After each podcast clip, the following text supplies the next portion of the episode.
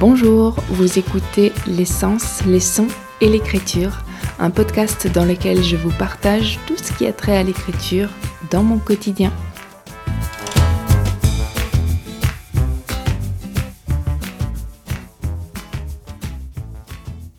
Certains d'entre vous sont venus m'encourager sur Instagram avant cette fameuse rencontre autour de mon petit livre dans le cadre de la Fureur de lire et je voulais d'abord vous dire merci. Ce jour-là, j'ai pris le son de l'interview réalisée par mon compagnon et lui a pris l'image. On a donc une captation presque complète, la caméra s'est coupée après 30 minutes mais le son continue. C'était pas entièrement une partie de plaisir mais contre toute attente, j'ai réussi à me détendre, donc on peut dire que ça s'est bien passé.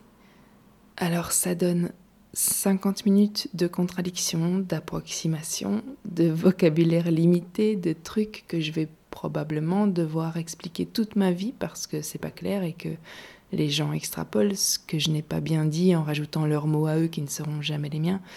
Mais où sont les miens ? Comment faire pour qu'ils veuillent dire ce que je voudrais faire comprendre, de ce que je pense, de ma pensée en ce moment ? Et qui changera peut-être 42 fois avant que je meure, et que tout le monde l'extrapole encore plus et m'oublie. Je pense que j'ai plus qu'à vous laisser écouter cette fameuse interview.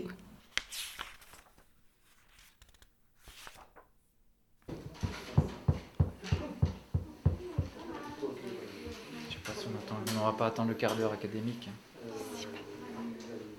On n'attend pas le quart d'heure académique, j'imagine. On va y aller. Alors, donc, merci d'être venu pour cette présentation du livre. Et on va commencer tout de suite par ce livre, parce que c'est la présentation du livre de Morgane Heymans. Mais ce livre de Morgane Heymans est signé Morgane von Skeppdal. Et ça, c'est la première question, c'est pourquoi cette différence ? Pourquoi on vous présente Morgane Heymans ? On te présente Morgane Heymans, parce qu'on se connaît, évidemment, on ne va pas faire comme si on ne se connaît pas. Et donc pourquoi Morgane von Skeppdal devient Morgane Heymans ? Parce que en fait ça fait longtemps que je cherche un nom, que j'ai envie d'un nom de plume et je le trouvais pas, donc je gardais ce nom affreux et imprononçable que personne ne sait écrire. Et puis j'ai eu une illumination, j'ai pris le nom de ma grand-mère. En apprenant qu'en fait, c'était pas son nom à elle, c'était pas le nom de son père, c'est le nom de sa mère. Et au-delà de ça, la sœur de la mère de ma grand-mère avait aussi pris le nom de sa propre grand-mère comme nom d'artiste parce qu'elle était comédienne à la Gaîté pendant la guerre. Et donc voilà, c'est toute une histoire et ça me correspond mieux de rappeler ma grand-mère plutôt que mon père, voilà. C'est pas une volonté. Le premier livre, voilà, il est paru avant que mon nom me parvienne, mais c'est pas grave, quoi. En plus, c'est mon livre le plus personnel et à mon avis, ça le restera. Et donc, c'est bien que ça paraisse sous ce nom-là, alors que personne me connaît. Mais c'est pas une volonté, justement. De l'ère du temps qui est de vouloir être féministe à tout prix, c'est pas du tout ça chez toi, hein. Le changement de nom, c'était vraiment une volonté de... Parce que c'est vrai, il n'y a que des femmes, quoi. De ton côté, je veux dire, ta grand-mère, c'est une femme qui est absolument, complètement... Oui, évidemment, c'est banal, mais c'est une femme qui est... Je veux dire, c'est une femme au sens, indépendante, vigoureuse, complètement libre. Oui, c'est un modèle d'audace et de liberté, ça c'est sûr, mais c'est ma grand-mère, quoi, c'est tout. Et donc on va en venir un petit peu à ta... En fait, avant d'en venir à cette nouvelle qui s'appelle Au fond, un jardin étouffé, il faudrait revenir un petit peu à ce qui a été le premier écrit de Morgane von Skeppdal avant de devenir Morgane Heymans, qui est un livre qui s'appelle L'île Quimboiseuse et qui sera publié chez Malmström après celui-là, alors que ce livre-ci est le premier, en fait. Donc, c'est-à-dire que c'est le premier écrit de Morgane, qui commence par cette phrase que je ne vais pas prononcer parce que mon anglais est un peu limité, mais que Morgane va prononcer, qui est une phrase de Samuel Beckett. C'est « You're on earth, there's no cure for that ». Donc, translation. Vous êtes sur Terre, il n'y a pas de remède à ça. C'est une phrase de Samuel Beckett qui me parle comme tout ce qu'il écrit. Et voilà, Beckett, c'est vraiment une inspiration et en même temps, c'est plus que ça. C'est-à-dire, c'est quelqu'un, j'ai pas lu encore tous ses livres parce que quand j'aime un auteur, j'aime bien qu'il me reste quelque chose à lire. Et quand je lis des textes que je découvre aujourd'hui, j'ai l'impression que non seulement qu'ils ont été écrits pour moi, mais que j'écris la même chose. Et ça peut paraître prétentieux, mais c'est vraiment pas ça. C'est que je ressens vraiment un lien avec Beckett. Et même aujourd'hui, en fait, mon écriture dans ce livre-là est très poétique. Et avant de l'écrire, j'avais lu que son théâtre. Et oui, j'avais lu que son théâtre. Et non, j'avais lu Mercier et Camier, qui est un roman. Et puis j'ai lu sa poésie après avoir écrit ça, et je me suis dit, mais j'ai écrit ça, en fait. Donc c'est un lien particulier. Et en plus, il est mort en 89, et je suis née quelques mois avant sa mort. Et je sais pas, c'est un lien, quoi. C'est un détail, mais c'est ce qui est fabuleux quand on lit un livre, c'est évidemment d'avoir l'impression de trouver quelqu'un qui pense exactement ce qu'on pense, quoi. Et c'est à mon avis ce qui arrive avec Beckett, c'est que quand tu le lis, tu as l'impression que c'est presque toi qui l'as écrit, quoi. Oui, c'est ça, il a une façon de zoomer sur les choses. On n'a jamais un plan large avec Beckett et il montre ce qui est absurde, ce que les gens pensent être hermétique, parce qu'en fait l'absurde, il est partout. Et il le montre par une vision très rapprochée des choses. Et moi, ça me parle beaucoup parce que c'est les détails qui importent, dans le fond. Et peut-être qu'on peut, pour finir avec ces influences, justement, de Beckett, il y a souvent un malentendu sur Beckett, c'est qu'on pense toujours que c'est hermétique, que c'est prétentieux, que c'est peut-être un peu trop compliqué, mais pour toi, c'est évidemment un écrivain qui est drôle, qui est aussi léger, qui est gai à lire, quoi. Oui, pour moi, il y a de l'espoir chez Beckett. Je sais pas, qu'est-ce que tu veux que je te dise ? Oui, parce qu'on se connaît un peu, donc on se maltraite un peu. Et donc, on va revenir peut-être à cette île quimboiseuse qui est en fait, à mon avis, un livre qui est plus hermétique, puisque c'est vraiment de la poésie. C'est de la poésie qui explique quelque chose, qui raconte quelque chose. Mais à mon avis, cette nouvelle qui nous réunit aujourd'hui, qui s'appelle « Au fond, un jardin étouffé », pour moi, c'est une espèce d'entrée, de porte d'entrée dans ce livre qui sera plus tard publié toujours chez Malmström et qui s'appelle « L'île Quimboiseuse ». Mais je pense que c'est important de lire d'abord « Au fond, un jardin étouffé » parce que pour moi, c'est une porte d'entrée. Mais toi, tu ne l'as pas écrite du tout comme ça.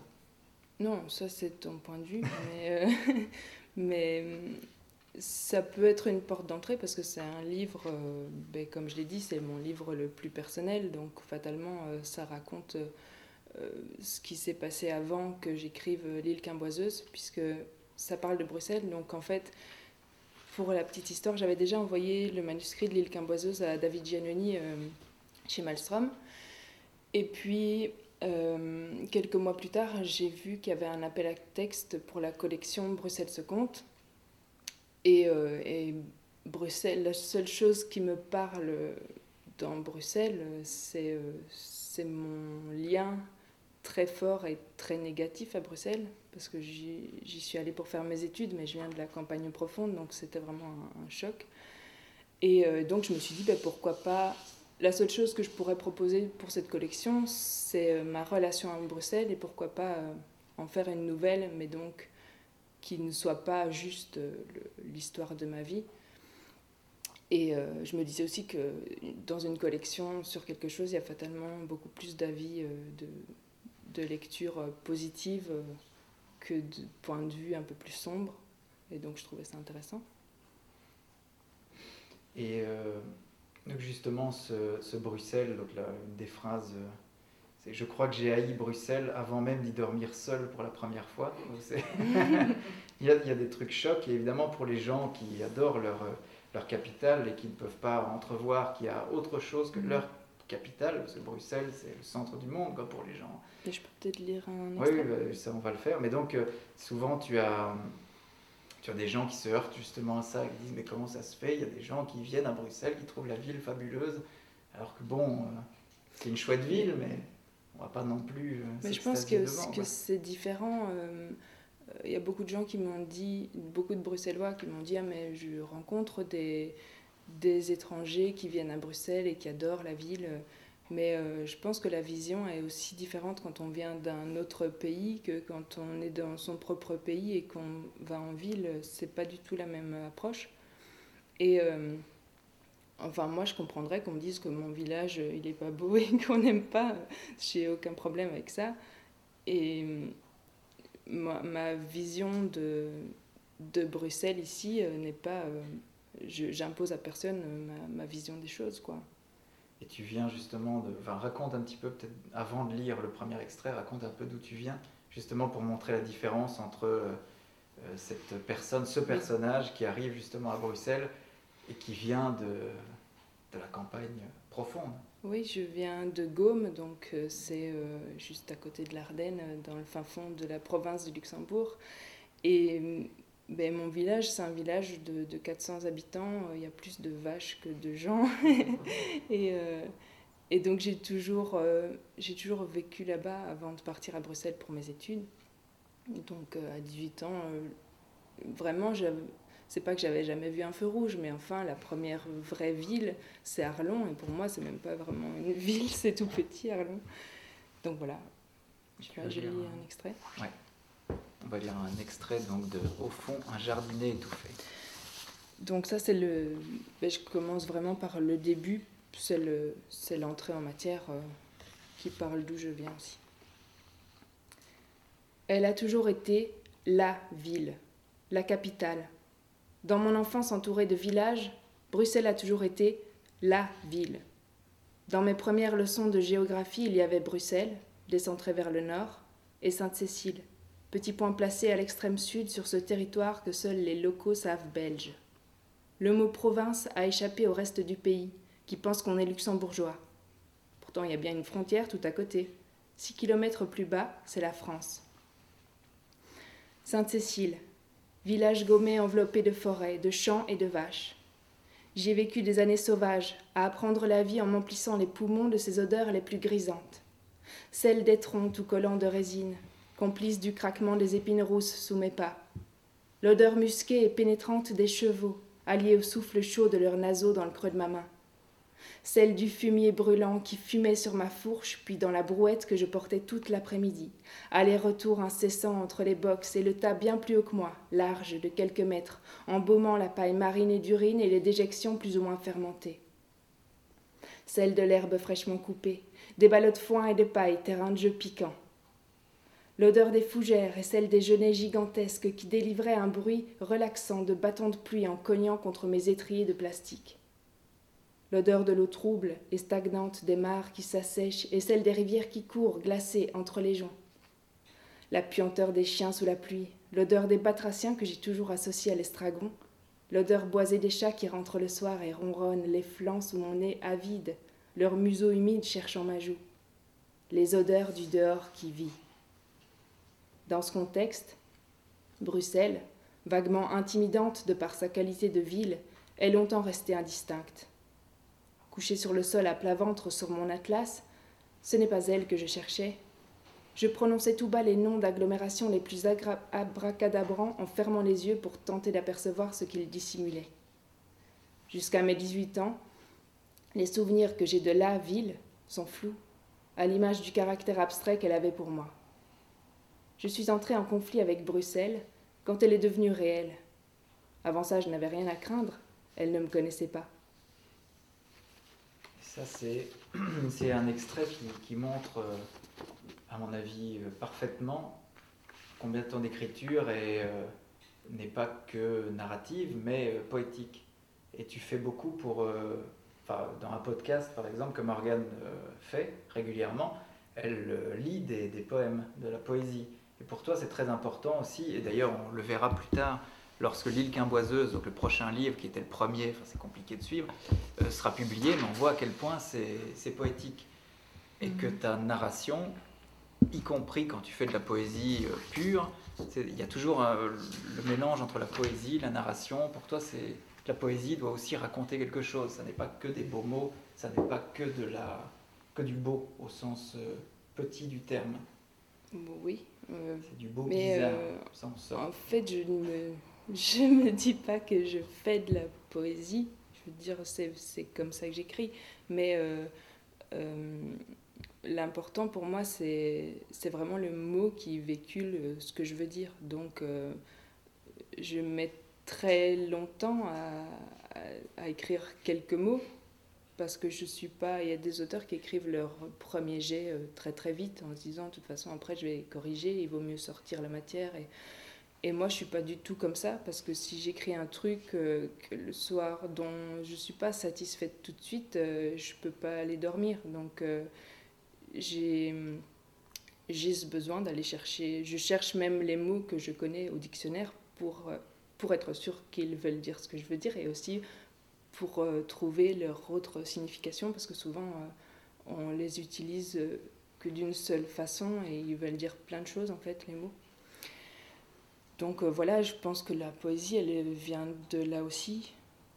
Parce que justement, en cherchant indéfiniment d'autres mots et en glissant de mot en mot dans le dictionnaire, on fait se rapprocher des mots qui n'avaient rien à voir ensemble et qui en fait, pouf, ils voulaient dire ce qu'on voulait dire. Donc ça crée une poésie aussi. Et c'est pour ça que quand la première fois que je l'avais lu, puisqu'avant de se connaître, j'avais lu quelques feuillets de sa... De ce qu'elle avait écrit en premier et qui est en fait le deuxième truc. Je reviens toujours à ça parce que c'est pas la première chose en fait, c'est la première chose, c'est L'île Quimboiseuse. Et lorsque j'avais lu ça, il y avait deux rapprochements qui s'étaient faits pour moi. C'était évidemment Marcel Moreau, mais ça c'est autre chose. Mais il y avait aussi justement le travail sur les mots et leur sonorité qu'il y a chez Raymond Roussel. Dans comment j'ai écrit certains de mes livres, il explique comment il part d'un mot et puis il part d'un mot qui ressemble un peu à l'autre et il commence par une signification au début de son roman et il termine par une autre à la fin. Et il y a ça, je trouve, dans ton envie de rechercher justement le sens du mot, la sonorité, ce qu'il veut dire, ouais. Ce qu'il sous-entend. Et parfois, tu retrouves des mots qu'on n'a même plus idée, quoi. Oui, c'est ça. En fait, j'aime la cohérence par-dessus tout et je m'en suis rendu compte en écrivant en fait. Là maintenant je mets des mots dessus mais je suis pas quelqu'un qui nomme les choses donc j'aurais jamais pu vous dire ça il y a quelques années mais pour moi un livre est réussi quand vraiment le fond et la forme se confondent, quand tout ne fait plus qu'un et la cohérence ultime c'est quand les sons et le sens des mots se répondent aussi. Et c'est ce que j'ai fait avec L'île Quimboiseuse. Je ne sais pas si c'est réussi, mais c'est vraiment le travail que j'ai fait. Et c'est pour ça que ça devient de la poésie et que c'est quelque chose de très oral. J'écrivais en parlant, en fait. Mais, et voilà, c'est un tout, quoi. Et pour revenir à Marcel Moreau, justement, quand on lui a fait lire L'île Quimboiseuse, donc elle ne voulait absolument pas. Moi, je lui disais, il faut absolument que tu lui donnes ce manuscrit parce que voilà, je sentais bien qu'il y avait quelque chose qui pouvait en tout cas entrer en résonance avec l'univers de Marcel. Et il a tout de suite apprécié ce truc, mais ce qu'il a aussi aimé, et on sent dans le titre du livre, ça lui va bien aussi. Il aurait pu écrire un livre qui s'appelle L'île Quimboiseuse. On le voit bien prononcé, oui. L'île Quimboiseuse, on voit bien prononcé par Marcel Moreau. Et Quimboiseuse, c'est un mot aussi qui... Oui, ça peut être rebutant parce que personne ne connaît ce mot, mais en fait, dans le livre, au départ, c'est pas fait exprès, mais c'est un crescendo dans lequel je me suis vraiment fondue dans le vocabulaire au sens le plus large, quoi, parce que je faisais vraiment des recherches. Parfois, je partais d'un son et je recherchais des mots. Parfois, je partais d'un mot au sens très précis et je recherchais tout le champ lexical qu'il y avait autour.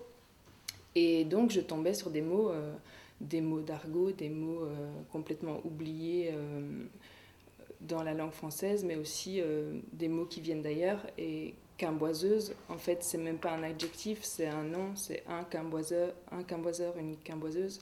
C'est un sorcier, tout simplement, un jeteur de sorts aux Antilles. Et donc, voilà, c'est des mots... J'ai mêlé vraiment des mots qui viennent d'horizons et d'univers différents, mais qui ont un sens dans l'histoire et dans chaque scène du livre. Puisque pour moi, c'est un roman, même si s'il y a des sauts de ligne, c'est de la poésie, mais il y a des chapitres, il y a des personnages, on suit une histoire, quoi.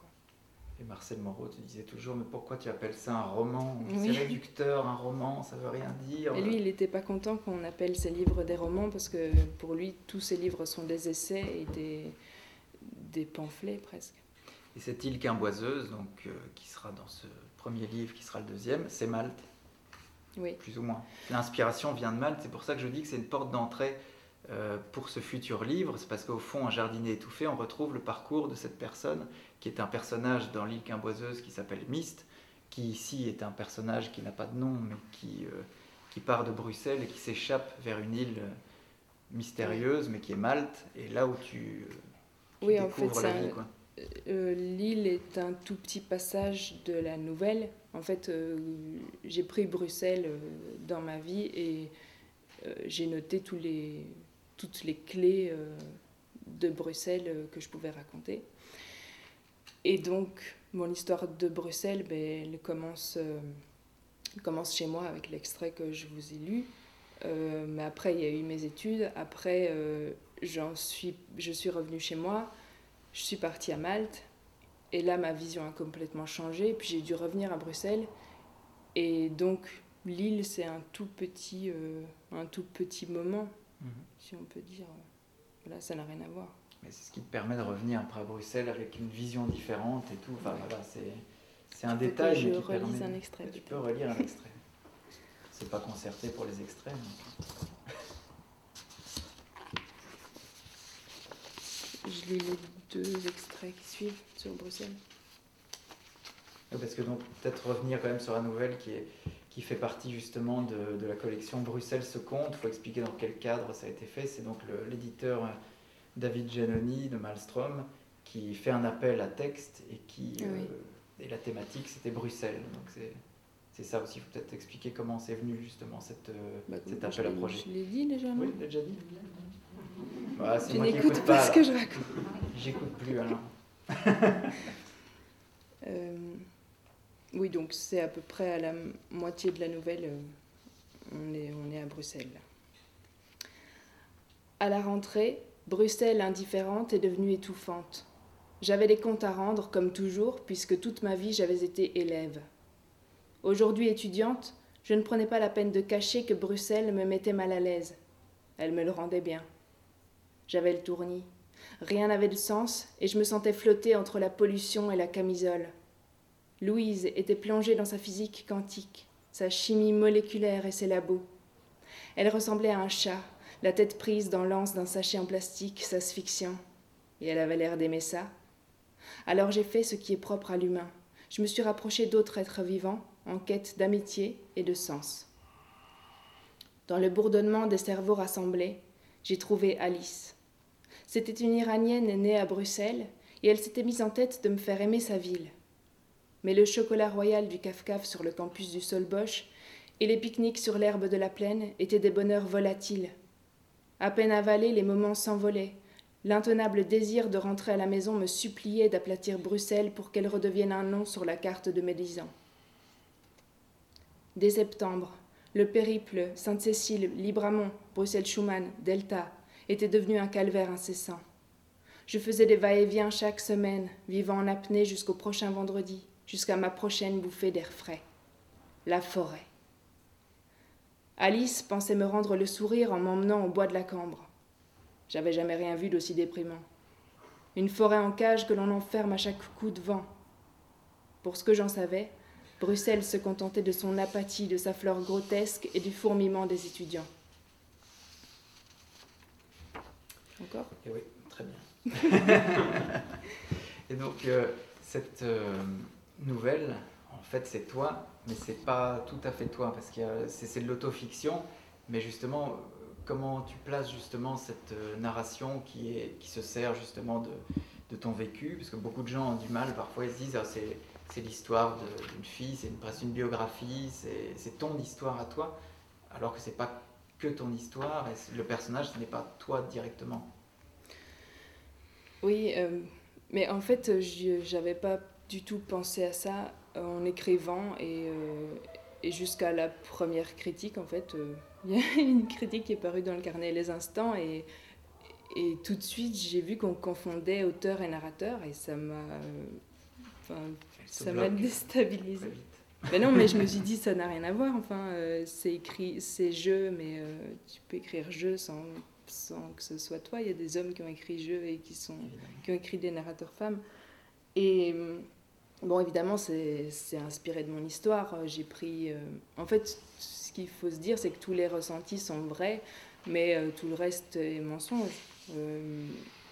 Et puis, la vie ne fait pas une histoire. Je veux dire, j'ai pas envie de lire la vie de quelqu'un... avec toutes les ellipses qu'on n'a pas faites, quoi. Il y a des choses qui sont très chiantes dans ma vie et j'ai pas envie de les... Il faudrait vraiment travailler pour les raconter et ça prendrait plus qu'une nouvelle et ce serait pas gai, quoi. Ça ferait pas une histoire. Et donc, pour moi, il faut penser à comment ça va être lu et en même temps, c'est très... Enfin, moi, je me trouve contradictoire parce que en écrivant, le lecteur, je m'en fous, quoi. J'écris ce qui doit... J'ai l'impression d'écrire ce qui doit être écrit pour faire une histoire qui se tienne et qui ne tombe pas des mains. Et donc, c'est en ça que c'est contradictoire. Qui ne tombe pas des mains pour moi. C'est moi, le lecteur. Bah c'est, oui. Mais donc, comment justement tu pars de ton vécu à toi et comment tu arrives à le transcender dans ton écriture ? Comment tu arrives à faire en sorte que ça ne soit pas qu'une histoire de, comme je sais pas, il y a des livres de développement personnel qui se racontent à la première personne, qui essayent d'expliquer son vécu. Comment tu peux expliquer que c'est le style justement qui transcende ça, quoi ? Bah, je crois que c'est parce que je pars d'une idée. Enfin, j'ai une idée précise de ce que je veux faire du livre.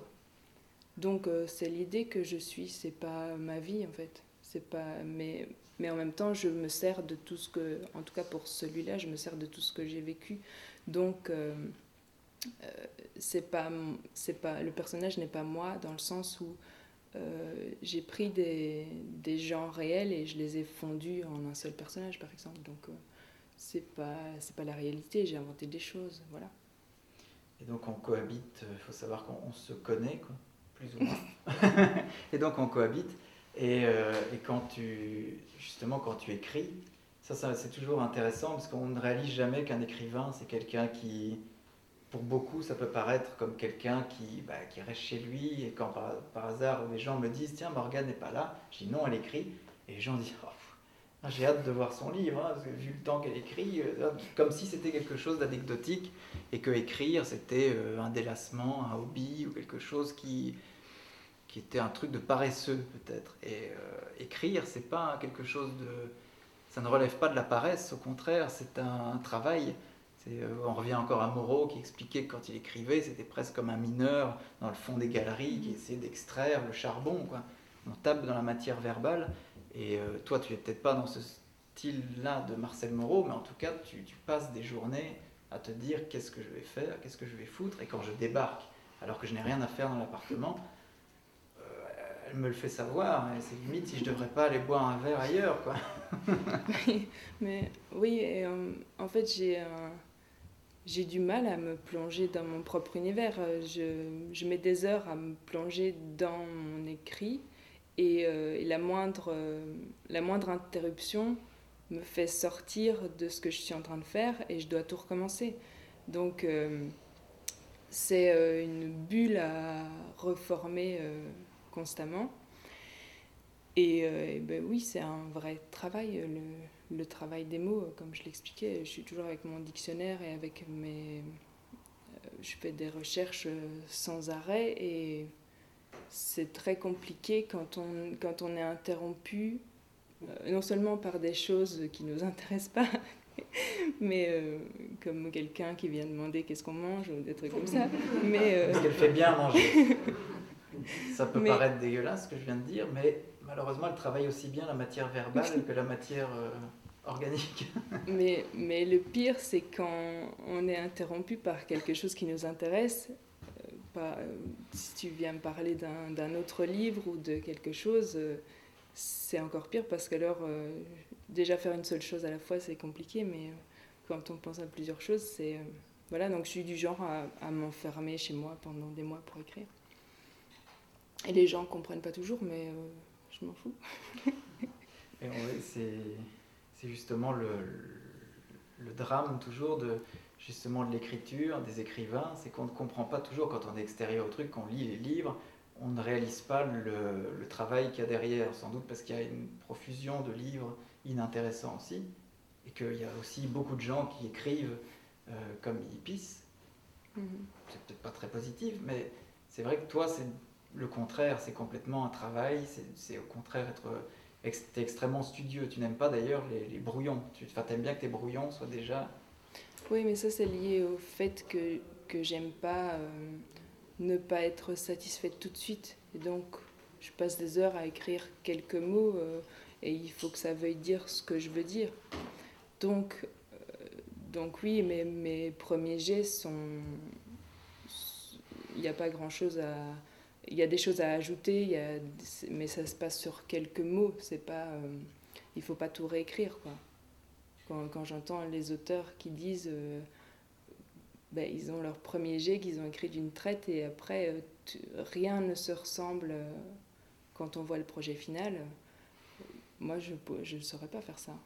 Et ceci dit, tu as quand même et c'est là où tu as évité quand même, parce que le premier texte qu'elle voulait éditer, il y a eu toute une course à... envoyer le manuscrit, essuyer des refus, tu as fait toutes les maisons d'édition, en tout cas pour le premier texte, avant de tomber sur Malmström, et tu as toujours soigneusement évité l'auto-édition, parce que tu voulais vraiment justement qu'il y ait un travail éditorial, et travailler avec un éditeur, se dire que le texte doit évoluer, qu'il n'est pas bon définitivement, et donc cette nouvelle-là a évolué quand même pas mal, tu as travaillé, c'était un combat avec... le correcteur dit « oui, ce mot-là, je préfère le garder, cette partie-là, il faut l'augmenter. » Explique un peu justement cette... Est-ce que ça t'a beaucoup plu, ça, justement? Oui. Mais il y a deux questions... Il y a peut-être deux questions dans ma question. Quand je cherchais un éditeur pour l'île Quimboiseuse, ça n'a rien à voir avec ta deuxième question, mais c'était compliqué parce que... Déjà ma deuxième question. C'était compliqué parce que... donc pour moi, c'est un roman et il est écrit sous forme poétique, donc ça ne convient pas aux éditeurs de romans et ça ne convient pas aux éditeurs de poésie, déjà parce que c'est trop long et ensuite parce que ça ressemble... C'est pas un recueil de poésie. Mais j'ai continué à chercher un éditeur parce que oui, c'est important et évidemment tous les auteurs sont attachés à leur texte, à leurs mots, ils l'ont écrit et ça sort d'eux et donc ce sera toujours un bébé auquel on est attaché, mais ça doit bouger, quoi. La langue, elle est vivante et en plus je suis aussi attachée à mon côté lunatique. Je ne suis pas toujours d'accord avec moi-même et je trouve que c'est important parce que les gens,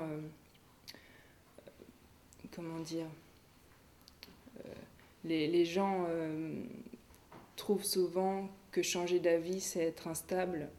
Quand on change d'avis, tout d'un coup, on ne sait plus si on peut être sûr de la personne qui change d'avis, quoi. Et pour moi, les mots... demain, je peux me rendre compte que ce mot-là, c'était pas le bon. Et donc, j'aime bien que quelqu'un me le dise, quoi. Mais il faut trouver la bonne personne. Donc, les gens qui s'auto-éditent et qui vont chercher, ils disent « Oui, mais mon livre a été en bêta-lecture. » Donc, c'est-à-dire, ils cherchent des gens pour relire leur texte en tant que lecteur, avec un regard un peu critique pour leur dire ce qui va pas. Et je trouve pas ça sain, en fait. Parce que l'éditeur, et c'est aussi pour ça que j'ai vraiment cherché l'éditeur qui me convenait, dans le sens où le travail est vraiment éditorial et entre l'objectivité et la subjectivité, parce qu'on peut pas toujours, on peut jamais être vraiment objectif, on a toujours un ressenti qui est personnel, mais en tout cas, le but qu'on doit avoir en commun, auteur et éditeur, c'est de faire du texte la meilleure version possible. Et c'est pour ça que que j'étais contente d'être chez Malmström parce qu'on a vraiment fait un vrai travail éditorial où Stéphane de l'équipe m'a dit tout de suite voilà tout ce que j'ai à te dire, là pourquoi tu dis ça, j'ai besoin que tu développes. Et moi ça m'a poussée vraiment plus loin, donc le texte il est beaucoup plus long en fait que ce qu'il était à la base. Et à côté de ça, il y a vraiment eu des combats parce que moi, je suis attachée aux mots. S'ils sont là, c'est pas par hasard. Et donc, je suis prête à me battre pour ces mots-là. Donc, voilà. Oui, parce qu'il y avait une espèce de... Il te demandait parfois de virer un mot, ou je sais plus. T'as pas un exemple, justement, de ça, de ce qu'il t'a demandé de rallonger ou de raccourcir ou de d'expliquer. Il y a le passage avec le sanglier qui ne me plaît plus, mais il est bien, mais il n'est pas aussi bien que ce qu'il était avant. En fait, il était plus... Pour moi, il était plus enjoué avant, et maintenant, je sais pas, il a fallu enlever des mots. Mais c'est pas très grave, parce que j'ai gagné d'autres batailles, mais oui... Je pense que j'ai perdu 2 batailles sur ce livre, c'est pas grand-chose. C'est pas mal, ça. C'est pas mal de... Le reste, j'ai tout gagné. Il y avait beaucoup de... Au début, quand on s'est vu la première fois, il n'y avait que du rouge. Et puis, je me suis rendu compte qu'il disait aussi ce qu'il y avait de positif. Et que même ce qu'il y avait à changer n'était pas négatif, en fait. Par exemple, j'ai du mal à écrire le début d'un livre, même si je n'écris pas linéairement, donc... Souvent, ce qui est au début, je ne l'ai pas du tout écrit au début. Mais j'ai du mal à faire de l'entrée en matière quelque chose qui donne envie de lire la suite. Parce que je ne me préoccupe pas du lecteur. Et donc, on a travaillé sur le début. Mais en fait, je n'aime aucun début de mes textes. Mais je trouve qu'on a fait du bon travail parce que... c'était déjà, ça ressemblait, c'était presque ça, mais c'est vraiment des petits détails, quoi. On a enlevé 2 mots et hop, il y a un déclic qui se fait. Donc c'est essentiel. Tu as un extrait ? Oui. Encore ? Mais le dernier extrait. Oui, après on va peut-être revenir sur le titre alors.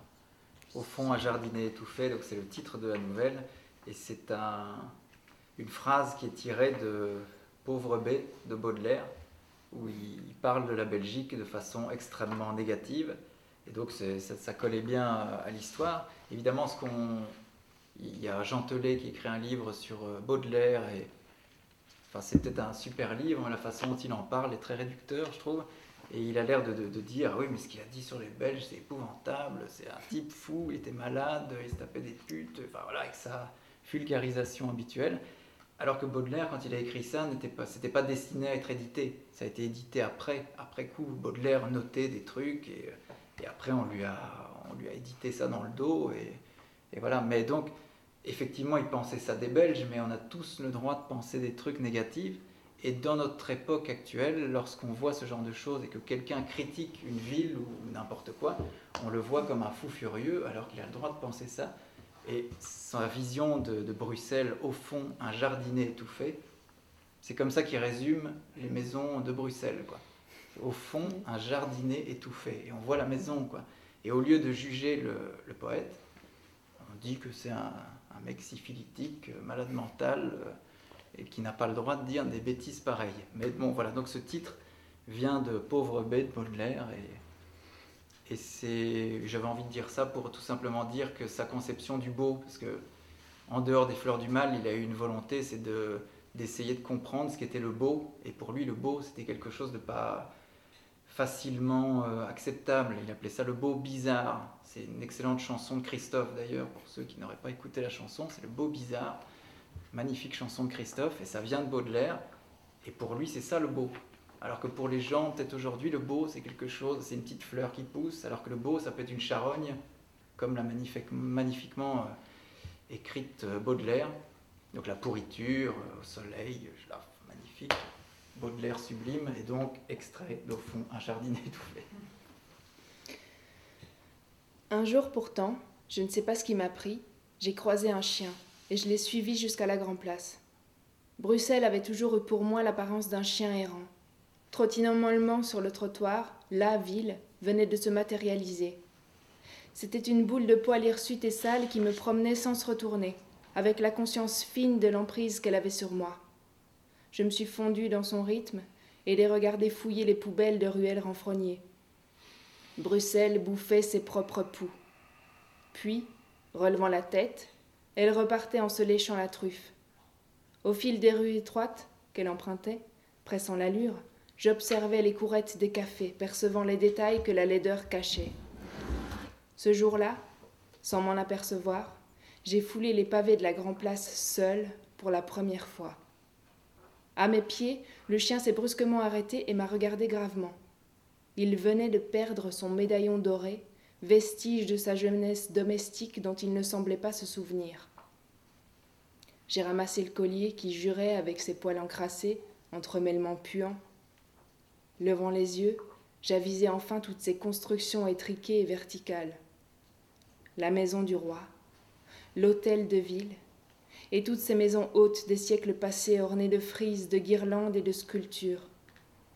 La Grand Place, le joyau de la capitale, le médaillon du chien errant. Je le tenais serré entre mes doigts. Bruxelles ne pouvait rien me faire, mais elle aboyait bêtement. Sans agressivité, sans détresse, sans but. À partir de là, rien ne s'est accéléré. Mais ma concentration était extrême. Je rêvais de rentrer chez moi pour de bon, de ne plus jamais dépendre de Bruxelles. J'imaginais ce moment de liberté qui me rendrait mon effervescence naturelle. Je ne voyais que l'oiseau. Et quand enfin la fin vint, je pris mon envol. Et encore, on revient à ce chien qui est... Ça, c'est peut-être un hasard total, mais qui est aussi dans l'île. Il y a un homme promené par son chien. Oui, mais c'est pas vraiment un hasard. Et donc, je sais pas très bien comment l'expliquer, mais il y a des... un extrait d'ailleurs de ça, peut-être, non? Si tu veux. Je sais pas si j'ai trouvé le bon moment. C'est quel chapitre? C'était pas là, vers la gueule. Apparaît là, au coin goudronné, un mètre promené. Il vaut mieux soit le premier, soit... le 7e. Le 6 et le 7. Ah. Mais donc, c'est des choses, c'est des images qui me reviennent. Et enfin, c'est très, très étrange parce qu'il y a des images qui veulent dire quelque chose pour moi et ça ne sert à rien de l'expliquer parce que chacun peut... C'est vraiment des détails et chacun va y voir ce qu'il veut. Mais je pense qu'il y a des choses qui reviennent de texte en texte que moi, aujourd'hui, je ne peux pas encore expliquer. Là, je suis en train d'écrire un autre, quelque chose de complètement différent. Et il y a un oiseau, donc il est même sur la couverture.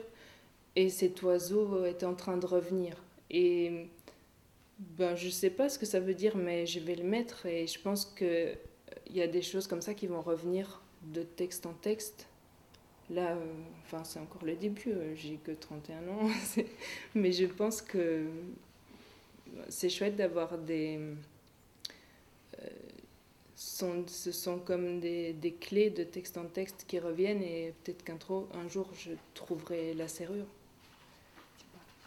Je trouve pas exactement l'extrait, mais c'est pas grave. Tu veux quel extrait? Je sais pas, pour revenir avec ce chien. Ah oui, alors là, je sais pas où il est, le chien, dedans. Il y a plusieurs fois où le chien... le chien est un élément récurrent qui revient d'une... Enfin, pas récurrent, mais qui en tout cas revient du... qui est peut-être le lien entre les deux écrits. Mais c'est pas le même chien, là. Alors que l'oiseau, ce serait le même oiseau. Mais est-ce qu'il y a une passerelle entre les deux textes? Tu crois que...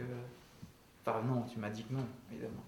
Non, en fait, en écrivant L'île Quimboiseuse, Bruxelles avait complètement disparu. Je revenais de Malte et j'étais hantée par... il y avait quelque chose que je devais raconter. Et j'ai voulu écrire en fait un roman au sens le plus traditionnel, le sens qu'on entend aujourd'hui. Et ça sortait pas. Et donc, je me suis mise à parler. Puis je me suis enregistrée alors que je fais jamais ça. Et puis le premier chapitre est sorti et c'était de la poésie. Et voilà, et je ne pensais qu'à Malte et en même temps, c'est une version parallèle de Malte. C'est pas Malte, à part, il n'y a qu'un nom qui est vrai, c'est Paceville, c'est le royaume de la nuit, on va dire. En fait, à Malte, c'est quand même une île qui fait 316 km², donc c'est très très petit. Et toutes les boîtes de nuit, tous les pubs sont réunis dans un seul quartier.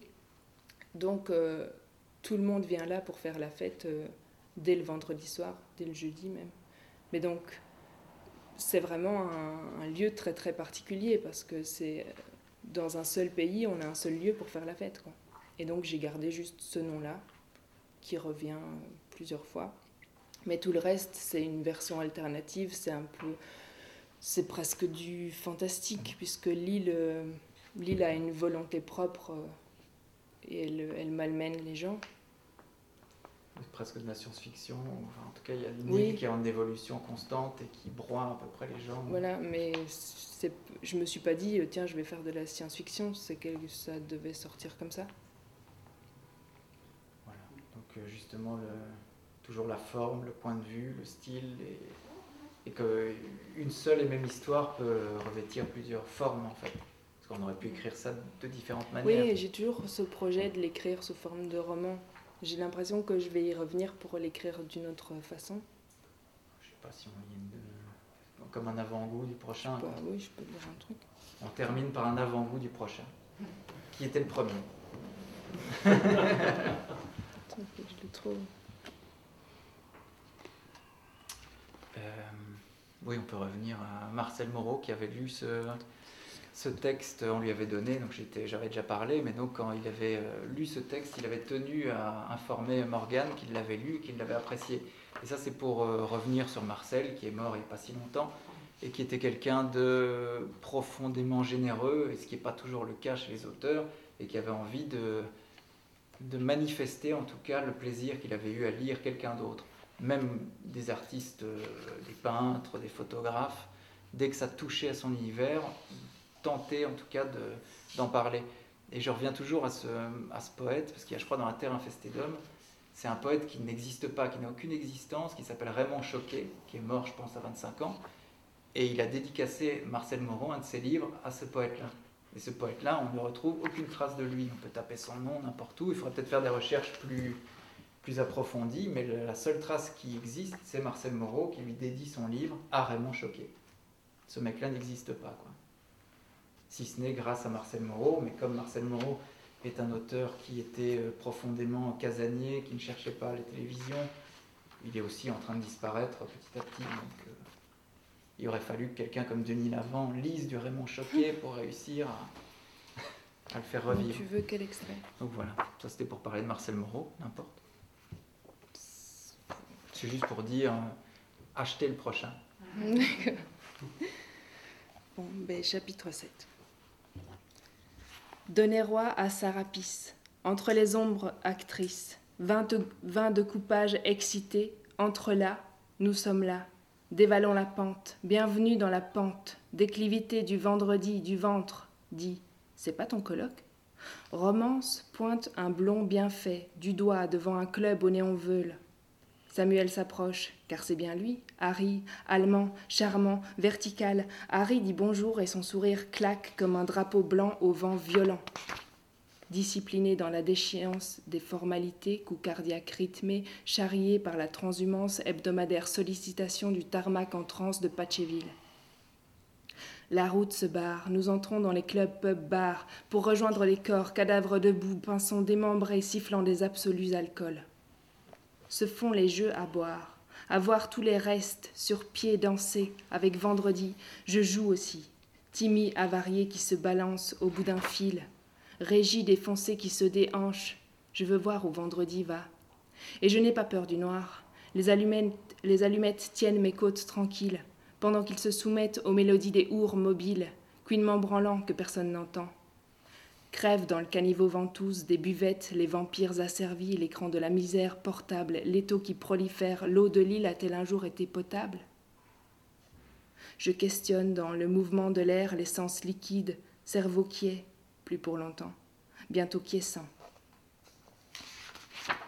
Pince-moi, Je suis au bord, j'agrippe l'air craspec, je me nourris de leurs mensonges que je vomis aussi sec, mais il est tard déjà, trop. Je suis à bord, Paceville, boum boum, tu gobes les sourds, leurs gobelets blues, leurs membres gourds bougent comme s'ils n'existaient pas. Bientôt, ils ne seront plus imbibés des sucs de l'île. Ta fumée blanche lèche les contours, les confiances dans le sens du poil. Paceville.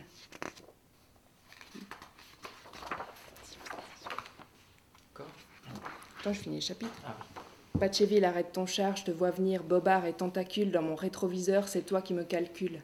Tes lumières comme des gyrophares sur les bites techno-rasoirs, tu n'obtiendras pas un pas de danse de moi. Paceville, spirale au front large, tu tournes la tête de tous les bambochards. Autour de moi, Samuel, Romance, Nicolas, l'Espagne de Pablo et Savinas, Oscan, turc timide à l'anglais grimace, Ed, artiste briton, lunettes plexiglas, et coréen gay, Tristan gay français, dandine de partout comme s'il tournait fou. Paceville, recule.